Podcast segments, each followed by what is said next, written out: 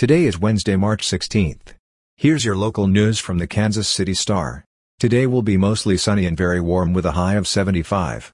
Here's today's top story. The Health Department of the Unified Government of Wyandotte County slash Kansas City, Kansas, is shutting down the county's mass COVID-19 vaccination and testing site located at an old Kmart location, the health department announced Tuesday.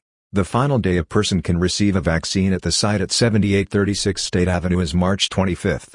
The last day for testing will be March 30th, when the site closes. Quote, when the Kmart facility first opened, it was one of the only places in the state of Kansas administering COVID vaccinations, Dr. Alan Greiner, Chief Medical Officer for the Unified Government's Health Department, said in a statement. Now, however, the vaccines are much more accessible, and Wyandotte County residents have many choices about where to go to get vaccinated or tested, throughout the community.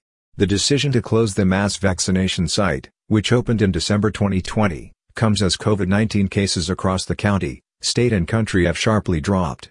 Last week, the metro area reported fewer than 1,000 new cases since the Omicron variant arrived in Kansas City.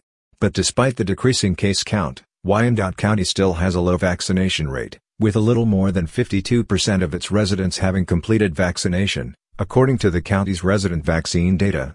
In local news, a 52-year-old man who was reported missing in Kansas City has been found dead, a police spokesman said Tuesday. Brent D. Kendrick had last been seen leaving Ugly Joe's, a sports bar located at 1227 West 103rd Street, about 1.30 a.m. Sunday morning. Kendrick's body was located Monday afternoon by Kansas City police near the trail off of 103rd Street, said Sergeant Jacob Becchina, a spokesman for the Kansas City Police Department. There appear to be no signs of foul play, Becchina said on Tuesday.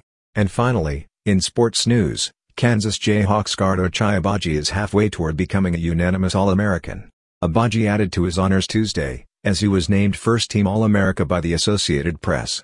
He previously earned the same distinction from the Sporting News, meaning he just needs first-team status from the United States Basketball Writers Association and National Association of Basketball Coaches to earn unanimous first-team merit. KU's last player to earn first-team AP All-America status was Devonté Graham in 2018. Others under coach Bill Self were Wayne Simien, 2005, Thomas Robinson, 2012, and Frank Mason, 2017.